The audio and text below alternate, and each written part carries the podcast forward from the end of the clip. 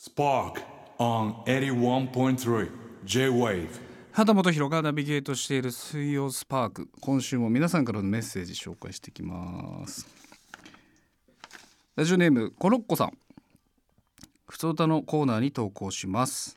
えー、反町隆史さんのポイズンを聞くと赤ちゃんが泣き止むとよく聞きますが畑さんの曲でも赤ちゃん泣き止ませソングがあるのか我が家の1歳の息子でいろいろと検証しています。ありがとうございます。明るくアップテンポの曲がいいのかそれともしっとりバラードの方が情緒も落ち着くのか手を変え品を変え畑さんの楽曲を流す日々結果夜の寝ぐずり時にサイダーを流すとピタッと泣き止みなんなら曲が終わる前にスーッと眠りについたのです。一度ではなく何回も、えー、他の畑スイッパリスナーさんたちのご家庭でもぜひ検証してみてほしいということでね。これはいいですね。子供を寝かしつける時の曲ということで。サイダーがおすすめだそうです。なんかね前ねでも泣き笑いのエピソードもね赤ちゃんがなんかこう注意を引くっていうかピタってこう見るみたいなのを見せてもらったことありますよ。だから探してください。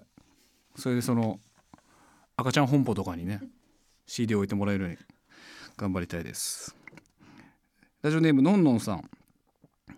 いきなりですがずっと気になっていることがあるのでメッセージさせていただきます。私は中学生の頃からアコースティックギターをやっていて今もう7年ぐらいになります。畑さんのライブ映像だったりライブを見ていてとてもアコギの音も大好きなのですが愛用している弦などはありますでしょうか？ということで。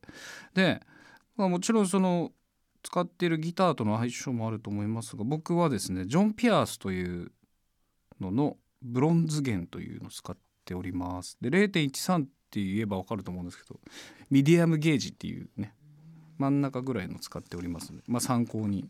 普通はライトゲージっていう0.12ってやつ使うと思うんですけど僕はミディアム使ってます。ギターのネックが細いんでちょっと弦太めにしてたりします。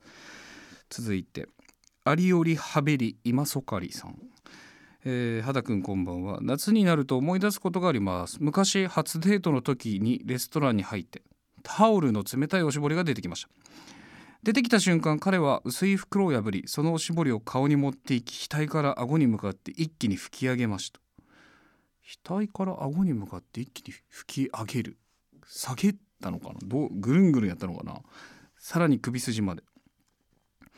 えー、吹き上げた後は気持ちよさそうにあーっと甲骨の表情を浮かべ何事もなかったようにメニューを見始めました。一連の動作を見ていた私はあっけに取られおしぼりの使い方について話題にすらすることができませんでした。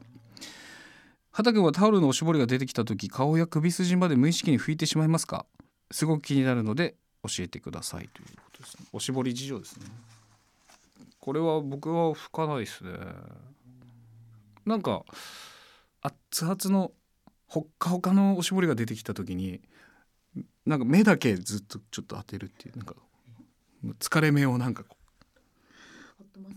アイマスクみたいなことでちょっともうローのがんをちょっと癒すっていう意味でちょっとこうチューってやる時はあるけどっていうかもうちょっと若い大学生の時とかは拭いてたかもしれない。ちょっと汗がだからもうカラッカラなんでこっちこっちとらっていう感じなんですかね。まあこれでもやんない方がいいよね。基本的にはね。そう思いますよ。あの車のバックぐらいやらない方がいいというふうに思いますけれども。というわけでここからはこちらスパークドリーマーです。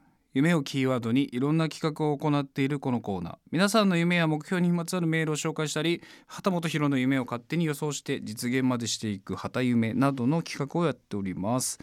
えー、今夜はですね久しぶりに皆さんからいただいたご相談夢メール紹介していきたいと思います、えー、まずはあれですねスパクトリーマーで僕が言ったことへの感想みたいなことなのかな、えー、ラジオネーム久美子さん。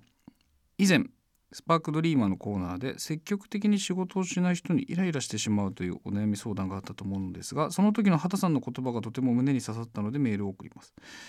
それはプロの集まりなのに手を抜くなんてありえない。中途半端な状態で仕事をすることが誰にとって幸せかとおっしゃったことです。業種や環境は全く違いますが仕事をする身としてなんだかハッとしました。そして自分が新人の時に当時の上司から新人であろうとなかろうとお金をもらって働く以上はどんな職業であってもその道のプロにならないといけないよと言われたことを思い出しました。大変なこともたくさんあると思いますがどんな職業であってもプロフェッショナルはかっこいいと思います。畑さんの言葉を聞いて改めて自分も頑張ろうと思いましたということなんですね。まあね。でもなんかちょっと強すぎたかなと思ってこの言葉がね。この時じゃなかった？なんかいろいろ。でもいろんなしねいろんな人がいますよねっていう。まあこのこの辺はもちろん僕の中でも一つの側面ではあるんですけどね皆さん求めるものがいろいろあったりするからあれですけどね。でもこの上司の方の言葉っていうのは自分もすごく共感できますね。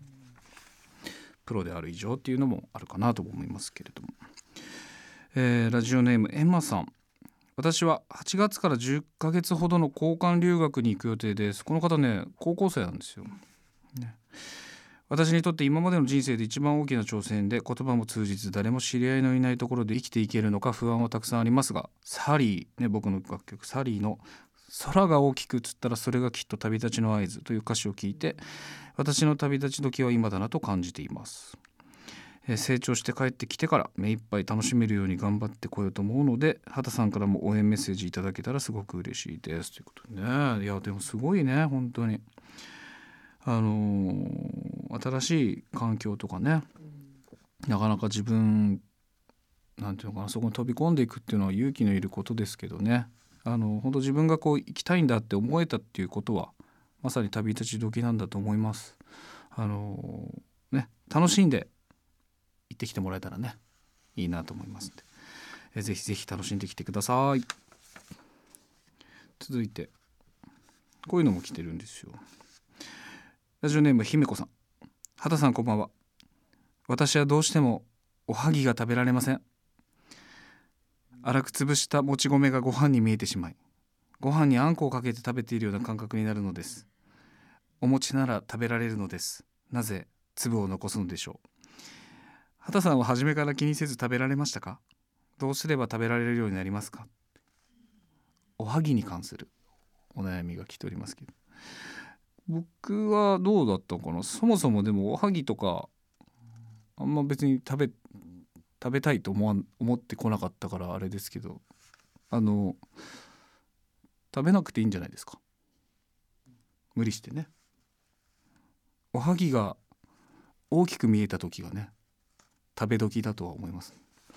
ちょっと分かりませんけれども。ということで。まあ食べたくなったら食べるということで。はい。ということでこんな感じで引き続き こんな感じでいいのかな？引き続きこのコーナーではですね皆さんからの夢にまつわるお話お悩み関係のご相談、えーまあ、新たな旗夢案も募集していきます。すべてのメッセージは番組ホームページトップのメッセージトゥースタジオからどうぞ。81.3 J-Wave Spark